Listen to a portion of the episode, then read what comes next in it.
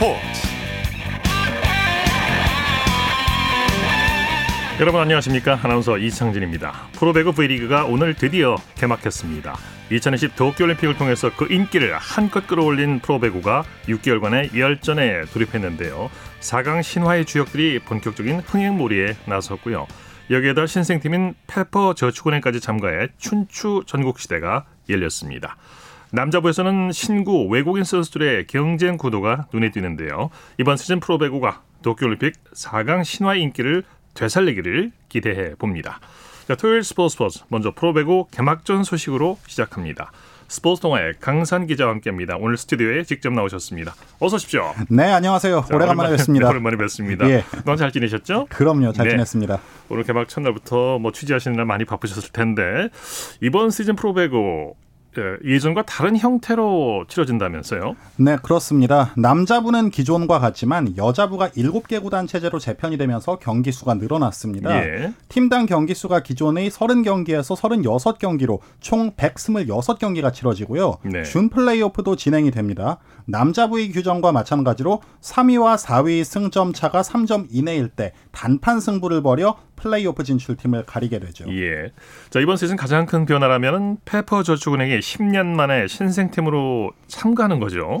그렇습니다. 2011-2012 시즌을 앞두고 IBK 기업은행이 창단한 데 이어 10년 만에 새 식구가 들어왔는데요. 네. 바로 페퍼 저축은행, 팀명은 AI 페퍼스입니다. 네. 이제 남녀부 모두 7개 구단 체제로 리그를 진행하게 됐다는 점이 가장 큰 변화라고 볼 수 있고요. 팀의 간단히 소개를 드리자면 AI 페퍼스는 김영실 감독을 필두로 선수단을 꾸렸고 네. 기존 6개 구단에서 보호 선수의 지명을 통해 선수를 수급을 했는데요. 이제 김영실 감독하고 시즌 전에 통화를 좀 해보니까 선수를 수급 수급해서 팀워크를 맞춰가는 과정이라고 했습니다. 예. 그만큼 신생팀으로서의 준비 과정을 거치고 있다는 뜻입니다. 예, 예. 여자부가 7개 구단이 됐으니까 이제 예, 말씀하신 대로 경기 일정에도 변화가 생겼겠는데 좀 자세히 좀 전해 주시죠. 그렇죠. 이제 팀당 30경기씩을 36경기씩을 치르게 되고 네. 그 여자부 경기도 월요일을 제외한 모든 요일에 열리게 됐고요. 예. 주말과 휴일을 제외한 평일 경기는 모두 오후 7시에 열립니다. 그렇군요. 그만큼 남자 배구와 인기를 동등하게 가져간다는 뜻으로 볼 수 있죠. 네. 또 이번 시즌부터 셀프 비디오 판독이 처음으로 도입됐다고 하죠. 그렇죠. 기존에는 감독의 요청으로만 비디오 판독이 이루어졌는데 예. 올 시즌부터는 주심의 재량으로도 판독이 가능합니다. 예. 미국 미식축구 리그의 리뷰 규정과 같다고 보시면 되는데요. 모호한 플레이에 대해 심판이 직접 보고 판단할 수 있는 순기능으로 컵 대회부터 적용돼서 호평을 받았습니다. 네네. 그리고 컵 대회와는 달리 ball retriever 그리고 quick mopper가 다시 등장한다고 하죠. 자세히 좀 설명해 주시죠. 어떤 네. 것인지. ball retriever는 중계방송에서 자주 보셨던 그 선수가 서브하기 직전에 공을 전달해주는 역할을 하는 이들이고요. 네. quick mopper는 코트의 땀을 닦아서 선수들이 부상을 방지하게 도와주는 인력입니다. 네. 사실 지난 컵 대회까지는 코로나19에 따른 코트 내 인원 최소화 방침으로 운영을 하지 않았었는데요. 올 시즌부터는 운영을 하게 됐고 뭐 공인구를 상시 소독하는 등의 조치로 방역에 더욱 힘을 쓴다는 계획입니다. 그렇군요. 자, 이번 시즌 기자들과 감독들이 꼽는 우승 후보 팀은 어떤 팀입니까? 네, 일단 media day를 통해 봤을 때 남자부는 우리카드, 여자부는 도로공사가 가장 강력한 우승 후보로 꼽혔습니다. 그렇군요. 지난 시즌 준우승 팀인 우리카드는 전력 누수가 거의 없고 11월 중순이면 입대했던 레프트 자원 송희채가 돌아와서 오히려 전력이 플러스 될 수 있는 희망에 부풀어 있고요. 네. 여자부는 7개 구단 사령탑 중에 5명이 도로공사를 꼽았는데요. 올림픽을 통해 차세대 에이스로 가능성 가능성을 보여준 박정호와 외국인 선수 켈시 페인의 공격력만으로도 충분히 파괴력이 있다는 뜻입니다. 네. 오늘 개막전 두 경기가 열렸는데 분위기 어땠나요? 네. 오늘 열린 남녀부 총 두 경기 모두 무관중으로 치러졌지만 시즌의 스타트인 만큼 선수들과 사령탑의 필승 의지는 대단했습니다. 예. 이제 18일부터는 백신 접종자에 한해 관중이 20%까지 들어올 수 있는데요. 그만큼 그 기대감이 선수들과 사령탑의 표정에서 느껴졌습니다. 네. 남자부 경기부터 살펴보죠. 지난 시즌 챔프전 맞 가수인 대한항공과 우리카드가 남자부 개막전을 치렀죠. 네, 오늘 인천에서 열린 남자부 개막전에선 홈팀 대한항공이 우리카드를 3대 1로 꺾고 값진 첫 승을 따냈습니다. 예, 대한항공 틀리 카이넨 감독 데뷔전을 승리로 장식했네요. 네, 대한항공은 지난 시즌 통합 우승을 이끈 산틸리 감독이 떠나고 1년 만에 또 외국인 감독이죠. 핀란드 예. 출신의 토미 틸리카이넨 감독을 선임했는데요. 1987년생으로 역, 역대 V리그 최연소 감독이고 예. 다양한 시스템을 접목해 배구를 하겠다는 각오를 내비친 바 있거든요. 네. 오늘 첫 경기 승리로 기분 좋게 첫 발을 뗐습니다. 자, 틸리카이넨 감독의 용병술이 빛을 발했어요. 오늘 틸리카이넨 감독은 지난해 두각을 나타냈던 라이트 자원 임동혁과 센터 이수황을 선발 라인업에 포함하면서 변화를 줬습니다. 네. 임동혁이 레프트로 나서서도 리시브를 굉장히 잘해줬는데요. 네. 사실 이 틸리카이넨 감독이 그 일본에 있을 때도 좀 조사를 해보니까 선수들에게 지시하는 배구보단 스스로 생각하게끔 하는 배구를 추구하는 감독이었습니다. 네. 역시 선수들의 의식 변화 그게 코트에서 드러났다고 볼 수가 있겠습니다. 네, 새 외국인 선수 링컨 선수 기대 이상으로 아주 잘해줬죠. 네, 저는 오늘 이 링컨 윌리엄스 선수 가히 올해 최고의 선수가 되지 않을까 조심스럽게 예측을 하고 있는데요. 네네. 시작부터 블로킹 2개로 위력을 뽐내는 등 블로킹 4개와 서브 3개 포함 최다 31득점, 공격 성공률 무려 70.5%로 트리플 크라운을 작성했습니다. 네. 19점을 올린 임동혁과 좌우 분배도 상당히 잘 됐고요. 팀에 잘 녹아든 모습을 보이면서 기대를 키웠습니다. 네. 우리 카드는 범실이 좀 많았어요.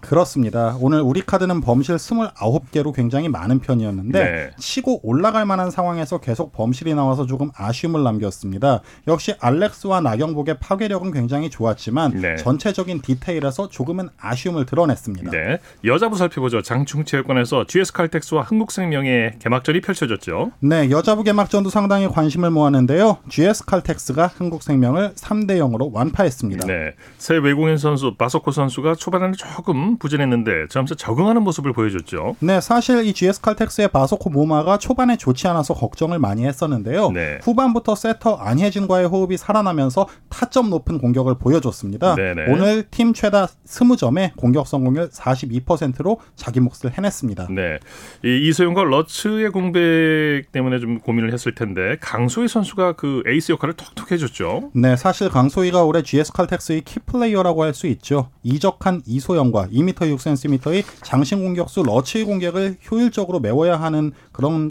특명을 받았는데요. 네. 오늘 블로킹과 서브 한 개씩을 포함해 13득점, 공격 성공률 44%로 자기 역할을 다 해줬습니다. 네, 새로운 삼각 편대가 탄생했죠. 네, 앞서 언급한 모마와 강소휘를 비롯해서 유서연 선수가 새로운 삼각 편대의 한 축으로 떠올랐습니다. 예. 기존에는 백업으로 나서면서 빈자리를 잘 메워온 역할이라면 이제는 주전으로서 실력을 증명해야 하는데요. 첫 경기에서 그 단추를 아주 잘 끼웠습니다. 네, 오늘 승리를 거둔 GS 칼텍스 차상현 감독 어, 소감을 뭐라고 밝혔나요? 네, 오늘 차상현 감독은 외국인 선수 모마에 대해서 아직은 적응 기간이라면서 앞으로 발전을 더 지켜봐 달라고 당부했고요. 네. 선수들이 내가 생각했던 것보다 긴장한 것 같다면서도 이제 시작이니 부족한 부분을 채워가면서 경기를 준비하겠다고 말했습니다. 네.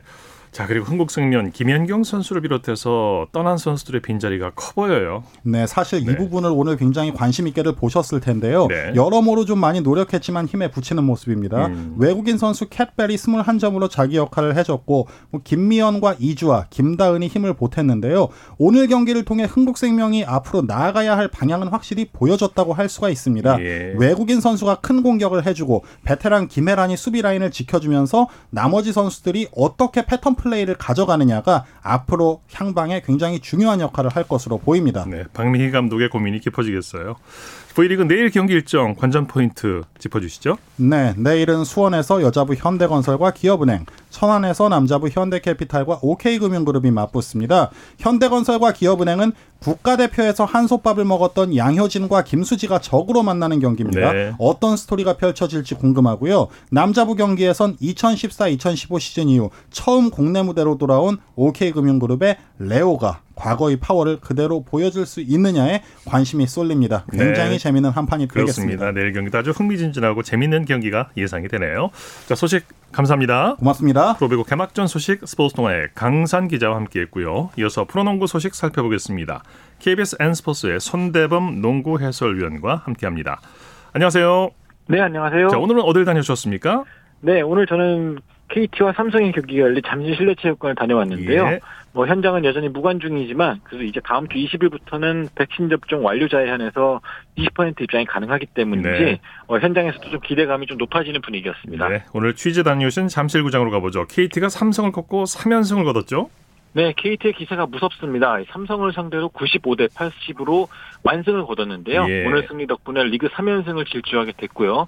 반대로 3연, 삼성 같은 경우는 2연승 이후에 첫 패배를 맞았습니다. 네, KT는 토종 선수들이 그야말로 완벽에 가까운 경기력을 보여줬어요. 그렇습니다. 무엇보다 신인 선수 하윤기 선수를 빼놓을 수가 없는데요. 네. 오늘 이 선수가 데뷔 후 처음으로 20득점을 넘겼습니다. 오늘 23득점에 리바운드 2개 기록하면서 이 매치업 상대였던 삼성의 신인 이원석 선수를 압도했고요. 네. 또 그 외에 양홍석 선수라든지 김동욱, 김영환 선수 등 이 코트에 나오는 선수들마다 모두들 재득점을 해주면서 팀을 이끌었고요. 네. 이 덕분에 KT는 삼성의 수비를 내 외곽에서 모두 무너뜨리면서 승리를 챙겨갔습니다. 네. 오늘 경기는 또 신인들의 맞대결도 관심을 끌었죠. 네, 앞서 말씀드렸다시피 오늘 1순위 삼성의 이원석, 2순위 KT의 하윤기 선수 간의 첫 대결로 기대를 모았는데 네. 어, 결과는 하윤기 선수의 완승이었습니다. 이원석 선수가 1쿼터 만에도 블록 3개를 기록하는 등 좀 앞서가나 했는데 네. 이 하윤기 선수가 후반전에 아주 확률 높은 공격을 잘 펼치면서 분위기를 끌어줬습니다. 네. 자, 현, 현대모비스가 지난 시즌 챔프전 우승팀 KGC 인삼공사를 꺾고 완승을 거뒀네요.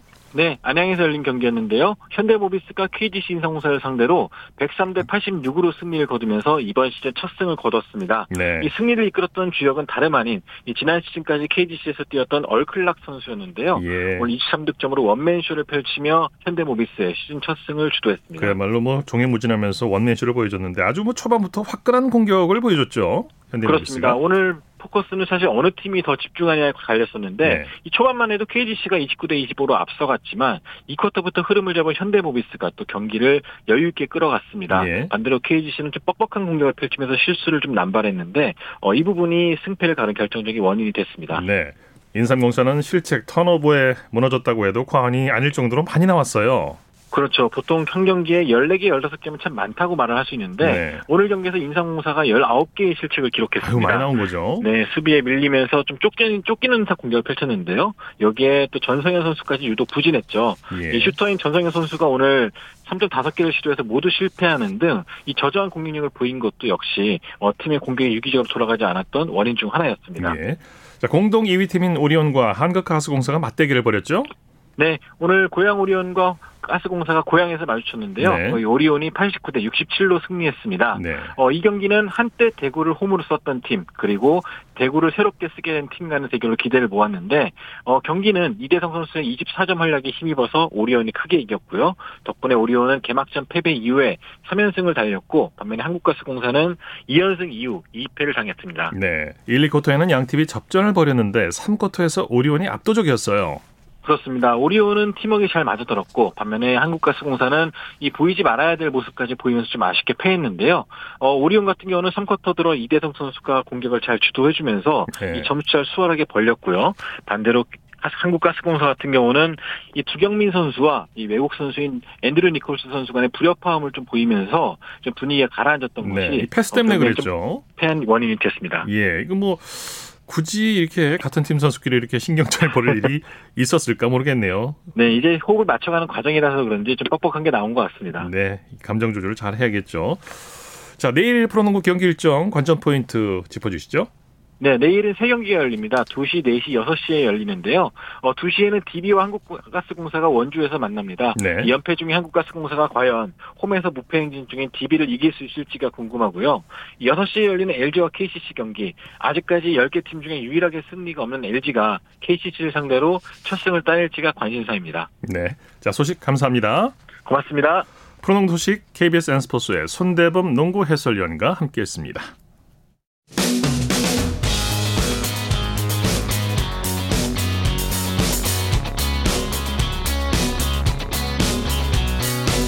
따뜻한 비판이 있습니다.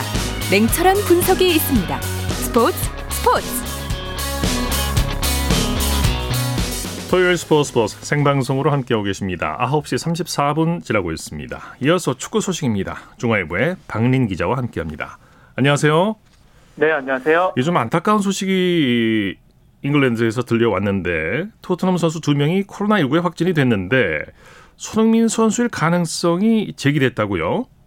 네, 그 스카이 스포츠를 비롯해서 영국 언론들이 토트넘 선수 두 명이 확진 판정을 받았다 이렇게 보도를 했거든요. 네. 그그 아직 구단이 선수 이름을 공개하지는 않았는데 영국 더 타임스가 그 손흥민이 이번 주말 뉴캐슬전에 출전하지 않을 것으로 보인다. 또 이렇게 보도를 하면서 코로나의 가능성을 좀 배제할 수는 없고요. 예. 어, 그리고 토트넘 소식을 전하는 데일리 호스퍼도 확진자가 손흥민과 힐이다. 또 이렇게 주장을 내놓은 상황입니다. 네.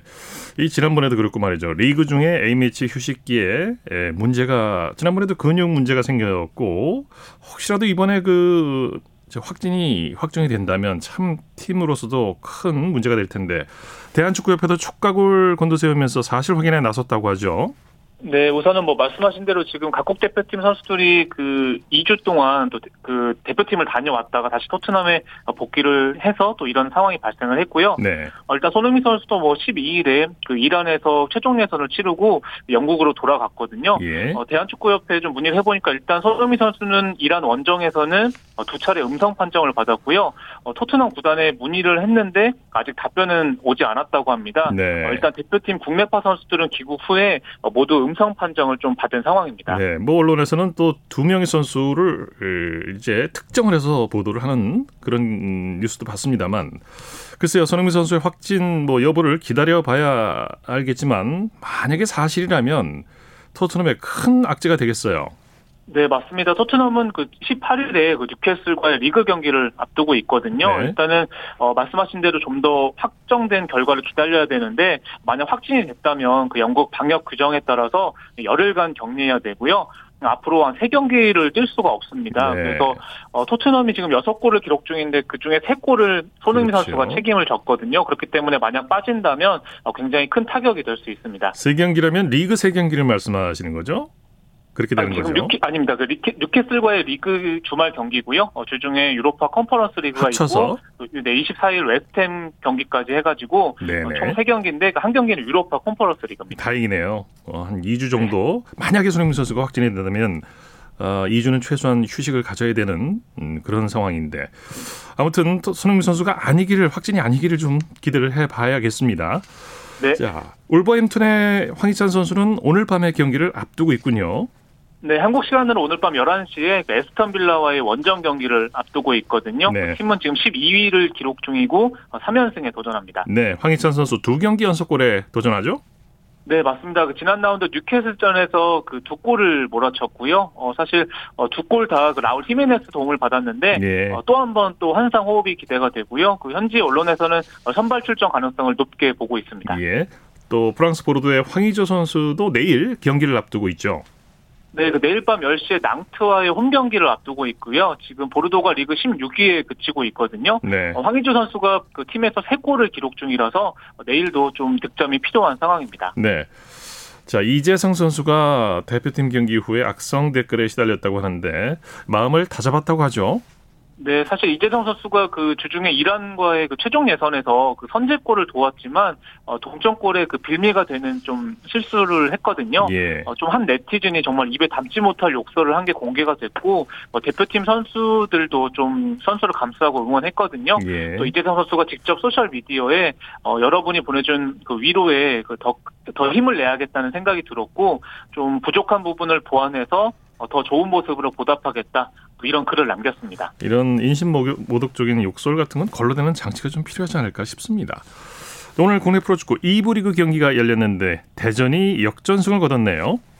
네, 그 충남 아산을 4대 3으로 꺾었고요. 후반 39분에 그 이문수 선수가 정말 멋진 중거리 슛으로 결승골을 터뜨렸습니다. 네. 3위 어, 대전은 2위 안양을 승점 1점 차로 추격했습니다. 네. 요즘 대전의 일본인 선수 마사의 활약이 좋죠.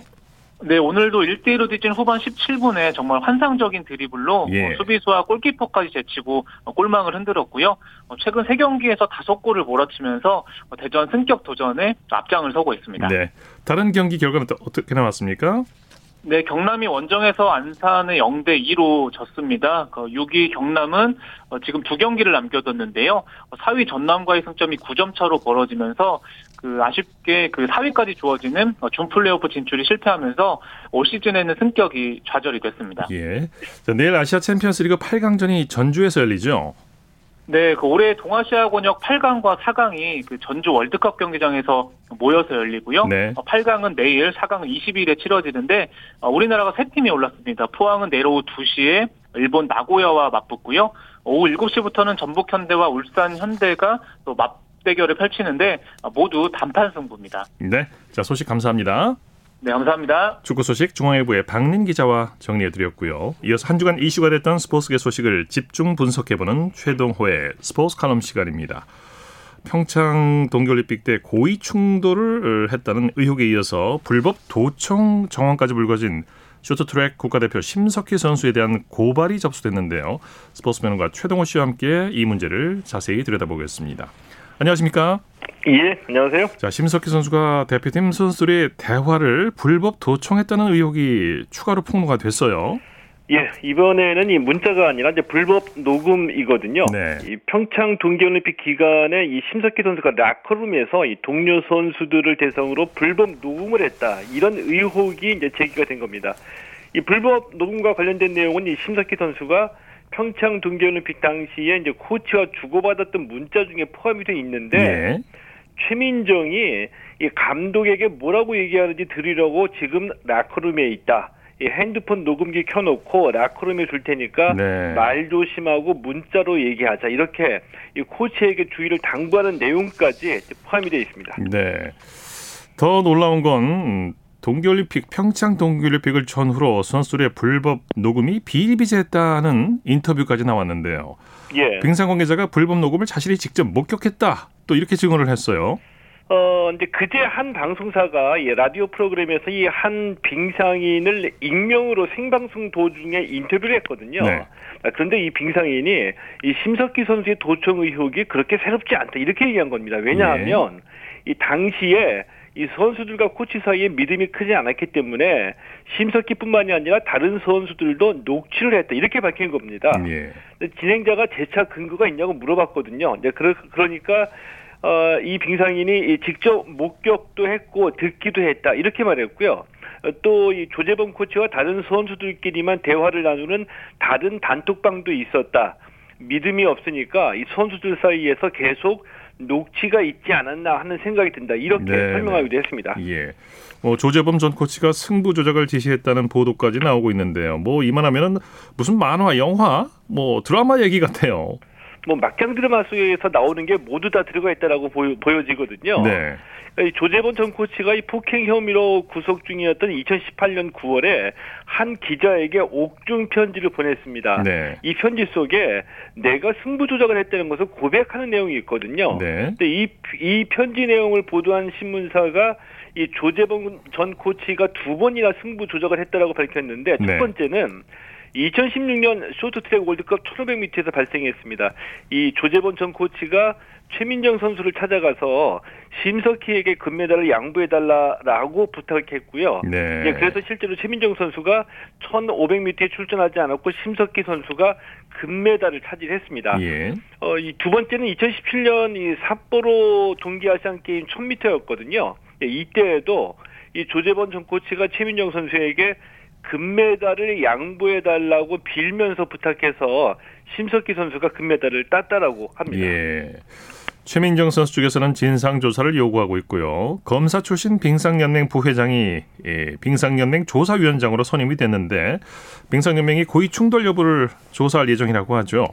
어, 예, 그렇습니다. 이 빙상경기연맹이 고검장 출신인 이 법조인 양분남 부회장을 조사위원장으로 선임했거든요. 예. 이 조사위원은 이 대한체육회의 추천을 받아서 선임할 예정이고요.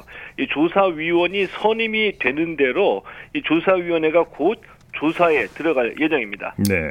심석희 선수가 개인적으로 나눈 대화 내용이 폭로가 된 건데 이와 관련해서 문자 내용이 공개된 경위도 밝혀야 한다라는 주장이 있죠. 어, 예, 그렇습니다. 이 얘기도 저는 좀 중요하다라고 보는데, 예. 이 한겨레 보도에 의하면은 이 심석희 선수의 문자 내용은 이 조재범 전 코치 쪽에서 언론사 기자들에게 제보를 했다라고 하거든요. 예.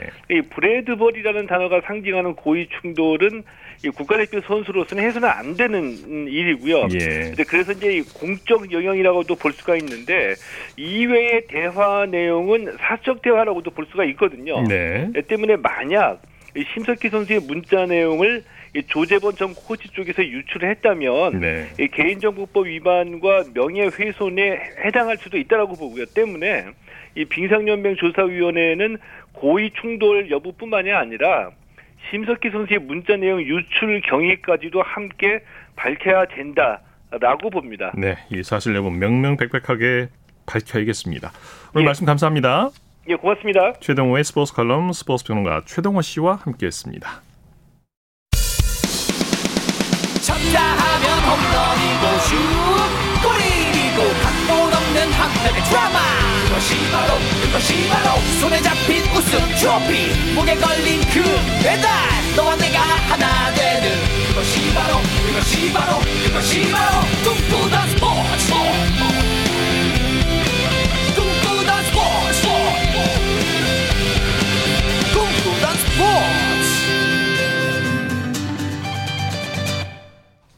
토요일 스포츠 스포츠 생방송으로 함께하고 계십니다. 9시 45분 지나고 있습니다.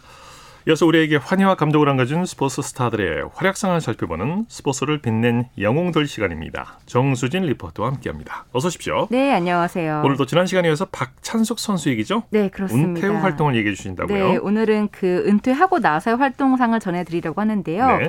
국내에서 85년까지 활동을 하다가 은퇴를 하고 결혼을 했잖아요. 네. 이후에 88년도에는 국내가 아닌 대만 실업팀 대만 여자농구 리그에서 플레잉 코치로 활약했고 88년 서울 올림픽에도 참가했습니다. 예.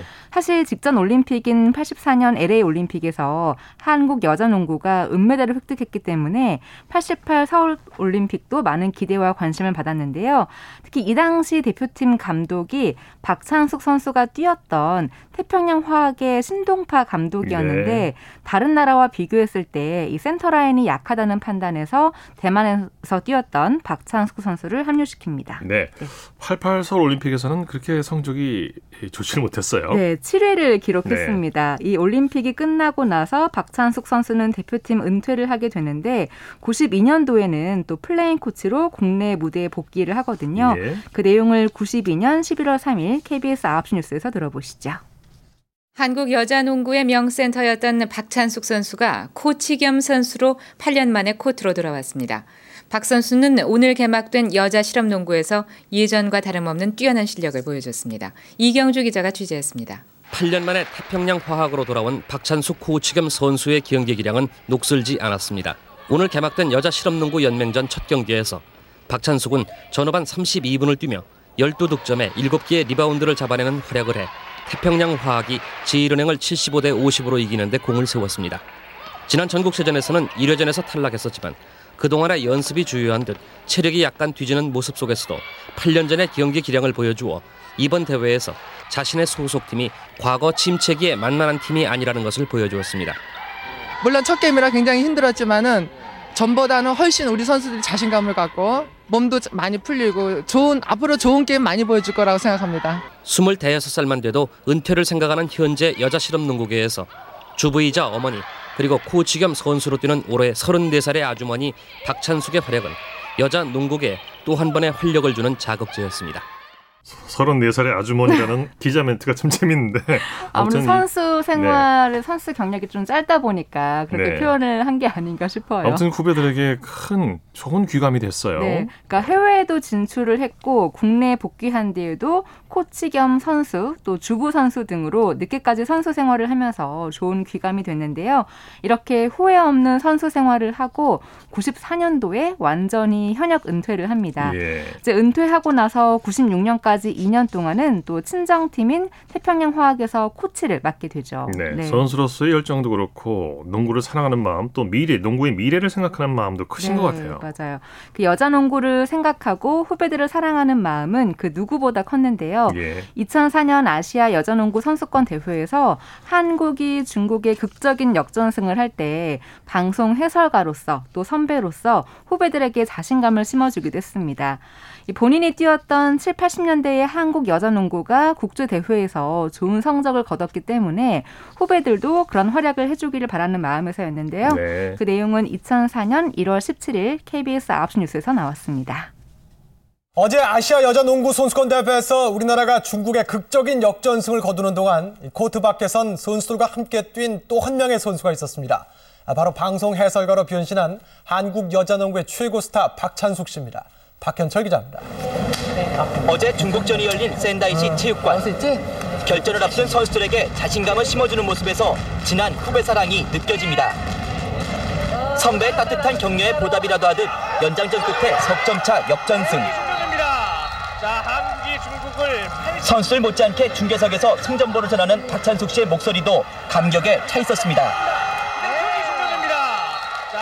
후배들과 똑같이 같이 뛴 그 기분이었기 때문에 가슴이 벅찹니다. 세계적인 스타로 군림했던 박찬숙 씨와 아시아 선수권의 인연은 각별합니다. 지난 78년부터 4번 연속 정상을 경험했습니다. 그리고 지금은 TV 해설가로 변신해 동행할 때면 조언을 아끼지 않습니다. 그 선배님하고도 얘기도 많이 하고요. 어, 격려도 많이 해주세요 저한테. 그래서 그런 모습 때문에 아마 그런 선배님이 또 한 명 더 생겼으면 하는 바람도 있어요.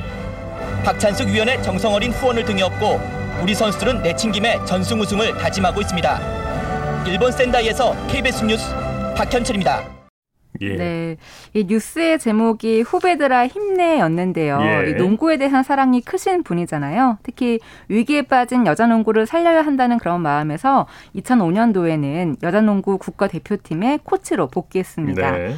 그리고 WKBL의 한국 여자농구 연맹에서 3년 동안 경기 운영 본부장, 그 다음에는 유소년 육성 본부장으로 활약을 했는데요.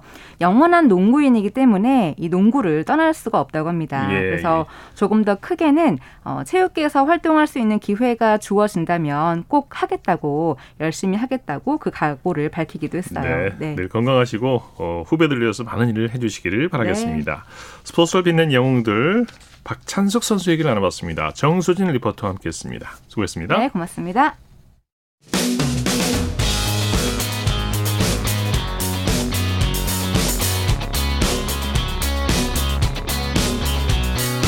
따뜻한 비판이 있습니다. 냉철한 분석이 있습니다. 스포츠 스포츠. 이어서 프로야구 소식입니다. 스포츠 서울의 윤세호 기자와 함께합니다. 안녕하세요. 안녕하세요. 오늘 오후에 날씨가 많이 쌀쌀해졌는데 경기장도 많이 추웠죠? 그렇습니다. 순식간에 가을을 지나 겨울로 다가가는 느낌이 든 오는 예. 오늘 날씨였는데요. 선수들도 이에 맞춰서 더그아웃에서는 보다 두껍게 옷을 입으면서 추위에 대비하는 모습이 보였습니다. 네, 내일도 많이 쌀쌀할 텐데 선수들 건강 관리 잘해야 될 것 같습니다. 먼저 잠실구장으로 가보죠. 기아가 두산을 꺾고 2연승을 거뒀죠. 네, 기아가 갈 길이 바쁜 두산을 6대 4로 이기면서 2연승을 거뒀습니다. 예, 이 경기 역전에 재역전을 거듭하는 아주 흥미진진한 경기였어요. 그렇습니다. 기아가 2회에 3점을 먼저 올렸는데요. 두산도 3회에 4점을 뽑으면서 역전을 했습니다. 예. 하지만 기아가 5회에 다시 3점을 올리면서 승리를 했는데요. 특히 5회 황대인 선수가 3점 홈런으로 시즌 10번째 홈런을 기록을 했습니다. 네. 오늘 황대인 선수가 홈런 포함해서 2안타 3타점으로 활약을 했는데 데뷔 첫 두 자릿수 홈런도 성공한 황대인 선수입니다. 네, 장현식 선수의 활약도 빼놓을 수 없겠죠. 올 시즌 내내 기아 불펜에서 장현식 선수를 빼고는 네, 설명할 수 없을 것 같습니다. 예. 정말 올 시즌 기아 중간 투수 중 가장 인상 깊은 활약을 펼쳐주고 있는데 오늘도 8회 등판에서 1이닝 무실점으로 팀의 리드를 지켰고요. 네. 그러면서 구단 기아 구단 최초로 30홀, 30홀드도 달성을 했습니다. 네. 자, NC는 LG를 상대로 짜릿한 한 점 차 승리를 거뒀네요.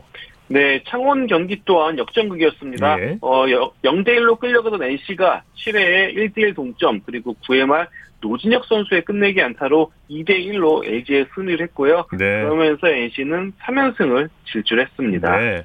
오늘 경기 뭐 팽팽한 투수전이라고 할 수 있죠. 네, NC 선발 투수인 송명기 선수 5이닝 1실점으로 활약을 했고요. LG 선발 투수인 임준영 선수 또한 5이닝 무실점으로 호투를 했습니다. 네. 결국 양 팀의 이제 명함은 불펜 대결에서 갈렸는데 어, LG가 필승조인 정우영, 공우석 선수를 모두 내세웠지만 LG, NC가 이 두 선수를 모두 공략하면서 승리를 했습니다. 네. 수원에서는 10위 하나와 1위 KT가 맞대결을 벌였죠? 네, 수원에서 열린 1위와 10위의 대결에서는 1위 KT가 11대 2로 하나의 완승을 거뒀습니다. 네. KT는 2연승을 달렸고요. 그러면서 정규 시즌 우승 매직 넘버를 9로 만들었습니다. 네. 하나는 5연패에 빠졌습니다. 네, 오늘 날씨가 많이 쌀쌀했는데 양팀 외국인 투수들 고생이 많았겠어요? 어, 그런데 정말 신기하게도요. KT 외국인 투수 오드리 사무 데스파이네 선수는 네. 여전히 반팔 차림을 하면서 어. 그것도 127개의 공을 던지면서 네. 7과 3분의 1이닝 2실점으로 네, 시즌 12번째 승리 거뒀습니다. 예, 네. 정말 이 선수 뭐 고무팔로 워낙 유명한 선수인데 추위도 타지 않는 것 같습니다. 네, 몸에 네, 뭐, 반면 네. 네. 반면 또 하나 선발 투수인 니키홈 선수는 5와 3분의 1이닝 4실점으로 조금 고전했습니다. 네, 네. 자, 삼성은 키움을 상대로 역전승을 거뒀죠?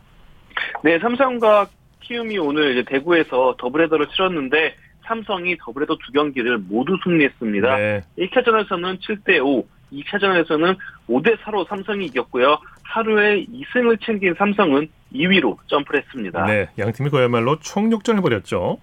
그렇습니다. 뭐 양 팀 모두 지금 뭐 너무 바쁜 1승 1승이 소중한 팀들인데요. 그래서 1차전부터 총력전 느낌으로 펼쳐졌습니다. 네. 아, 뭐 사실 삼성이 1차전을 이긴 게 역전승을 한 게 2차전 분위기로 이어진 게 아닌가 싶은데요. 네. 1차전, 1차전 삼성, 1차전에서 삼성은 7회 말에 4점을 뽑았는데 뭐 강민호 선수, 김모재 선수, 김상수 선수가 모두 이제 적시타를 치면서 승리를 잡았습니다. 네. 박병호 선수가 대기록을 세웠어요.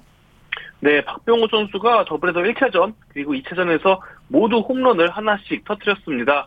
그러면서 박병호 선수는 역사상 두 번째로 8년, 연, 8년 연속 20홈런 이상을 친 선수가 됐습니다. 네, 축하드립니다. SSG와 롯데 경기 어떻게 됐습니까? 네, SSG가 롯데에 8대 4로 승리하면서 SSG가 또 5위로 점프를 했습니다. 예. 경기 내용 정리해 볼까요? 아, 후반기 가장 사실 뭐 빼어놓는 활약을 펼치고 있는 이 세던맨 선수가 롯데 최준용 선수인데요. 이 최준용 선수를 오늘 SSG 타자들이 무너뜨렸습니다. 8회 초에 SSG는 한유섬 선수의 적시타를 시작으로 이재원, 최지훈 선수도 적시타를 터뜨리면서 3점을 뽑았고요. 네. 9회 초에도 2점을 추가하면서 SSG가 승리할 수 있었습니다. 예. 자, 내일 프로야구 경기 일정 관전 포인트 짚어주시죠. 네, 내일은 또 잠실, 사직, 창원, 세 곳에서 더블헤더가 열립니다. 예. 어, 특히 사직에서는 더블헤더 2차전에 롯데 댄 스트레일리 선수가 겨우 3일만 쉬고 선발 등판하고 있거든요. 그런 강행군을 지금 계획하고 있는데 오늘 롯데가 졌기 때문에 이제 롯데는 사실상 남은 경기 다 이겨야지 예. 5위로 올라설 수 있습니다. 롯데로서는 내일 두 경기를 다 승리해야 되는데 어, 3일만 쉬고 등판하는 댄 스트레일리 선수의 호투가 절실합니다. 네, 소식 감사합니다. 네, 감사합니다. 프로야구 소식 스포츠올의 윤세호 기자와 함께했습니다. 자, 스포츠 스포츠 오늘 준비한 소식은 여기까지고요. 내일도 풍성한 스포츠 소식으로 찾아뵙겠습니다. 함께해 주신 여러분 고맙습니다. 지금까지 아나운서 이창진이었습니다. 스포츠 스포츠